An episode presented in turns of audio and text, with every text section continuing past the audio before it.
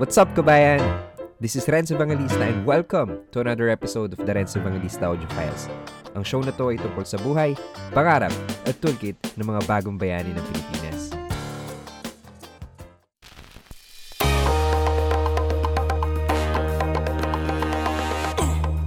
Paano mo malaman kung di mo susubukan, di ba?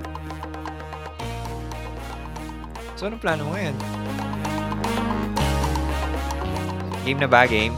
Game na? Game! This is not the usual long format where I interview my guests to give you some tools, tips, and tricks to help you navigate your buhay abroad. This time, ako naman. Have you ever asked yourself these questions? Ang tagal ko na nag-abroad pero bakit wala pa rin akong naiipon o napupundar? Or worst, bakit kahit anong trabaho ko eh, nababaon pa ako sa utang? These questions could be hypothetical to some of you, but there are overseas Filipinos who are really in deep trouble figuring out how to solve these problems. Pag in-open natin yung ganitong issue sa partner natin, kapatid o magulang, it often leads to heated discussions and arguments. Tayo kasing mga Pinoy, di tayo sanay na pinag-uusapan ng pera, especially ang mga overseas Filipinos at pamilya sa Pilipinas. We have this image kasi na kapag nasa ibang bansa, you're well off and can easily earn money. Ang gaganda kasi ng picture sa social media eh. Naalala ko tuloy nung, nung bata ako, laging sinasabi ni mama kapag nangihingi ako ng pera, Akala niyo ba sa akin tumatay ng pera? Hingi kayo ng hingi. Puro kayo gastos. Pero at the end, nagbibigay din naman. no, nanay kasi, ganun talaga, no? But I, I really appreciate my mom. Hindi lang yung pagpapadala niya, kundi pati yung mga rant and pagbunga nga niya, pagbubunga nga niya. May buwan din kasi na dumaan na wala talaga. Di talaga kami pinadala ni mama nun eh. Ewan ko, wala ba talagang pera nun o sadyang tiniis niya kami para matuto kaming mag-budget at pagkasyahin yung padala niya sa isang buwan. Sino ba naman kasing matutuwa na nasa ibang bansa yung nanay mo? Monthly naman yung padala tapos sa Pinas kinakapos pa rin at nangungutang pa kami.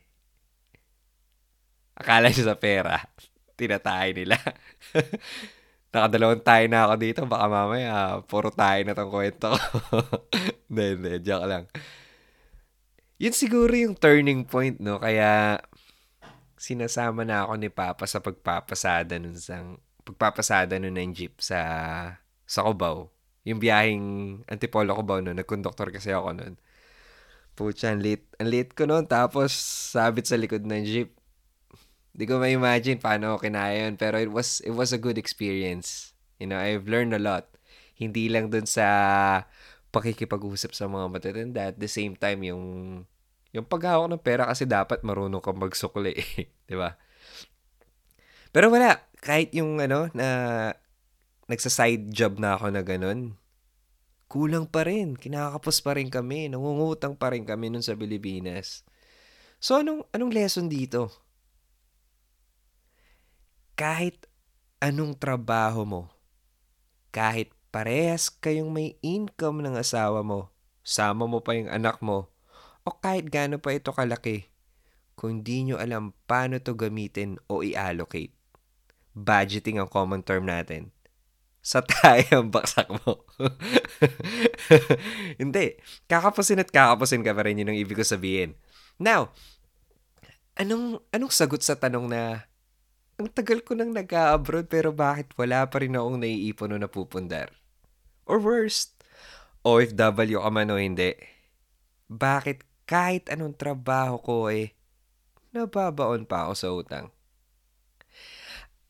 Sa akin ah, ang basic and top of the head answer ko ay, you need to learn how to budget.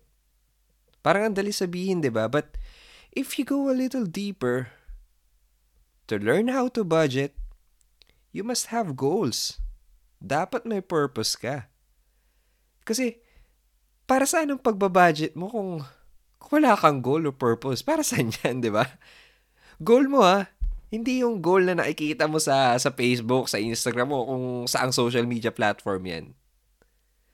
Goal mo, goal mo dapat talaga. So, let me ask you this very powerful question. Ano ba talaga ang gusto mong mangyari sa buhay mo? Gusto mo bang habang buhay ka na lang na ganyan? O gusto mo nang pa rin ang mga pangarap mo? If the answer is the latter, edi game. Game, game. G tayo dyan.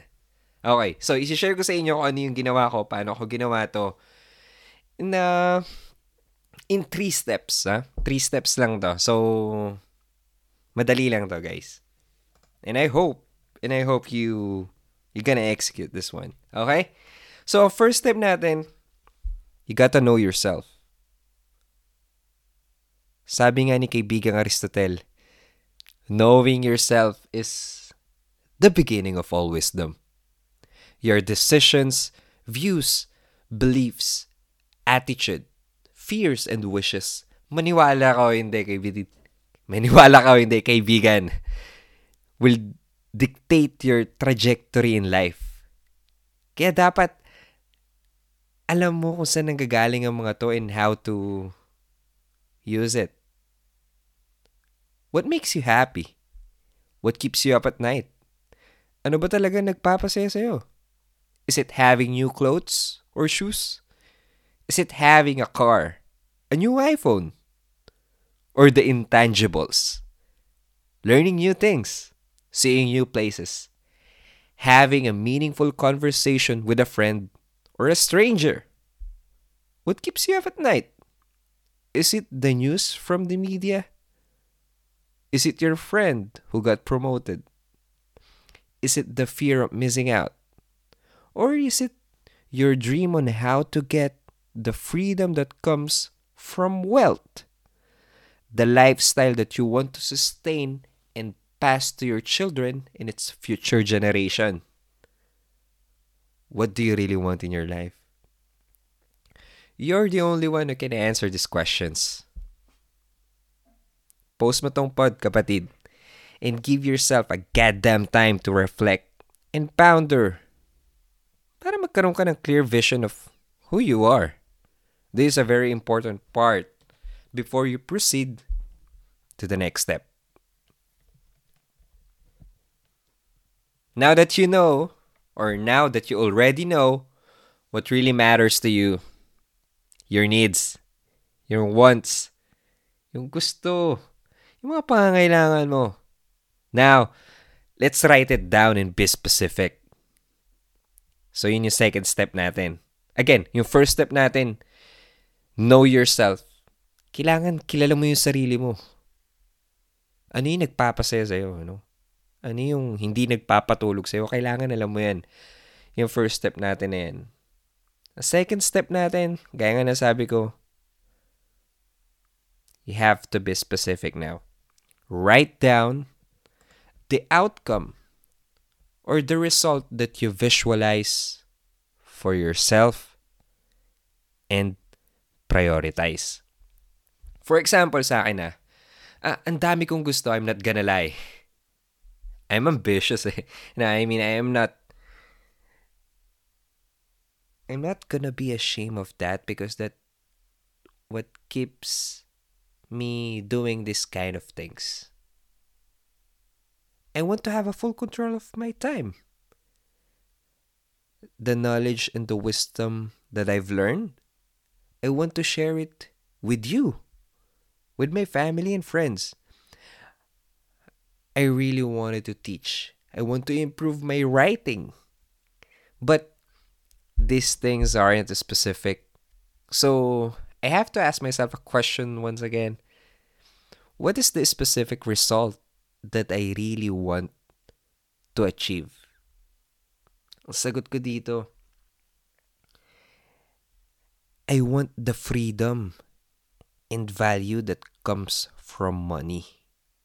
The freedom of not looking at the price tag. The freedom to work for myself. The freedom to give my children whatever they ask as long as reasonable. The freedom of not worrying about my monthly bills. Yun yung gusto ko. Example lang yun ah. so, now, to, to know your priorities, ito ginamit ko tong principle na to. I mean, it's been it's been five years that I've been using this one. Ang tawag dito Pareto principle or the 80-20 principle. It is the law of the vital few.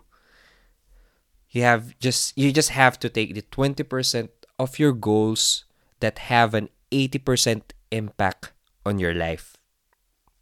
Sample ulit. If you want a nice car, or a big house, or a restaurant, or a resort, write it down.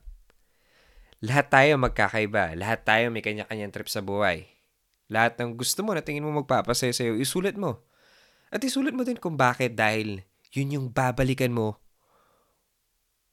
pag napagod or naliligaw ka na. Yun yung dahilan nababalikan mo pag wala ka ng gana. Tapos, syempre mabubuhayan ka ulit kasi alam mo, um, ginagawa ko to kasi ganito, ganyan, ganyan, di ba?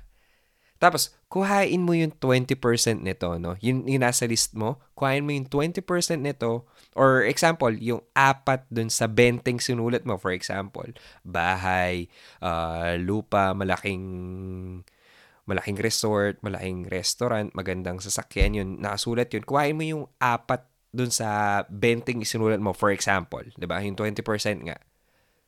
So, yun yung second step natin, di ba? And then, yung third step natin, in the final step, you have to create an action plan with a deadline. Yep, yun yung ating third and final step. Our psychology or emotion plays a huge role in this step. Ah. Huli na to. Kasi how can you execute your plans kung hindi ka marunong humindi? How can you save up money to build your dream house or business if you keep your expenses so high? I have a question for you. Paano mo ba pinapakita o pinaparamdam sa mga magulang, kapatid o kamag-anak mo na mahal sila? For example, nasa abroad ka. Based on my research, isa sa mga paboritong paraan natin ay ang pagpapadala ng pera o pagtupad sa mga hiling at lambing nila.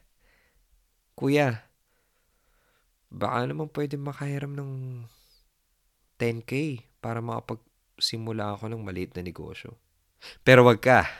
Three months later, need ulit ng puhunan yan. Isa pa. Nay, kinapos kami ni Nene ngayong buwan baka pwede namang makahiram ng kahit magkano lang. Pambili lang ng gatas ni, ni Junior. Pero wag ka, kapatid. Ipinantalpak na pala.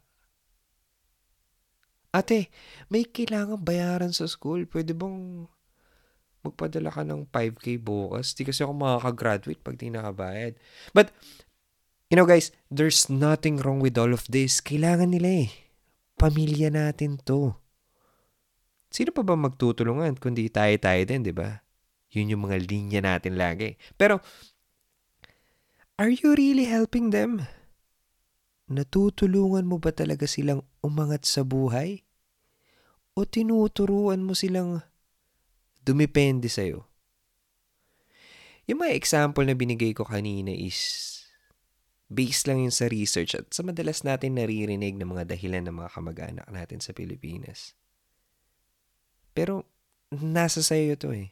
I- ikaw talaga to. Ikaw ang mag-decision nito kung itutuloy mo ba yung pagsusustento sa kanila or itutuloy mo ba yung napaka taas na life uh, taas ng standard ng lifestyle na meron sila ngayon na habang tumatagal is lalo lumalaki pa yung padala mo.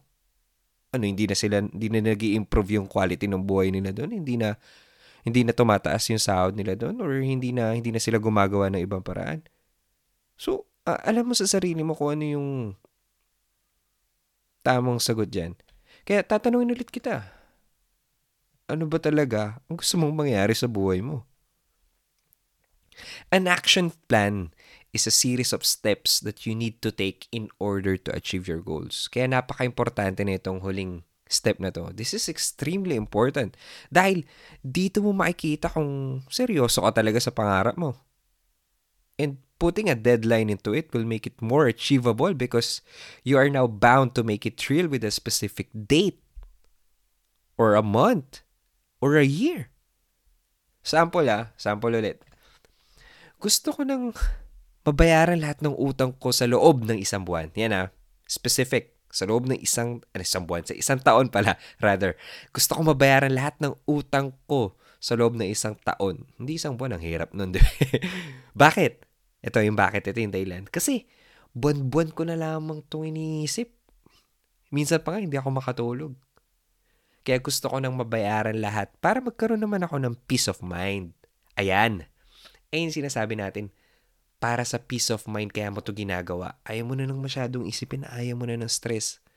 Kaya lagi mo itong iisipin pag gusto mo nang mabayaran lahat ng utang mo sa loob ng isang taon. So now, ang next question natin is, paano? Paano natin gagawin yon? Example. Example ng paano. I will negotiate with my bank or kung sino man yung pinagkakautangan ko to pay a much higher hulog ha than the usual. But in return, lowering the interest rate. Yun yung first. So, second naman dito is, na possible na step na gawin natin is, pumayag man siya o hindi, at least you had tried, I have to cut down my expenses para mas lumaki yung saving rate ko. Para sa susunod, hindi na ako mangungutang dahil may ipon na ako. So, win-win situation yung negotiation na yon. Kaya, subukan mo pa rin. Alam mo, having million pesos and beyond, 1 million, 2 million, 3 million, 4 million, 5 million and beyond, is not just about money management. It is about you. It is your lifestyle and what really matters to you, kaibigan. Kaya I hope this episode did not just inspire you but has moved you literally and figuratively. Kaya tatanungin ulit kita sa huling pagkakataon bago kita bitawan, kapatid. Ano ba talaga ang gusto mong mangyari sa buhay mo? Then let's put up a timeline to that very powerful question. Ano ba talaga ang gusto mong mangyari sa buhay mo five years from now? What have you visualized? What's your plan now? Thank you for listening. This is Renzo Evangelista Audio Files. At hanggang sa muli.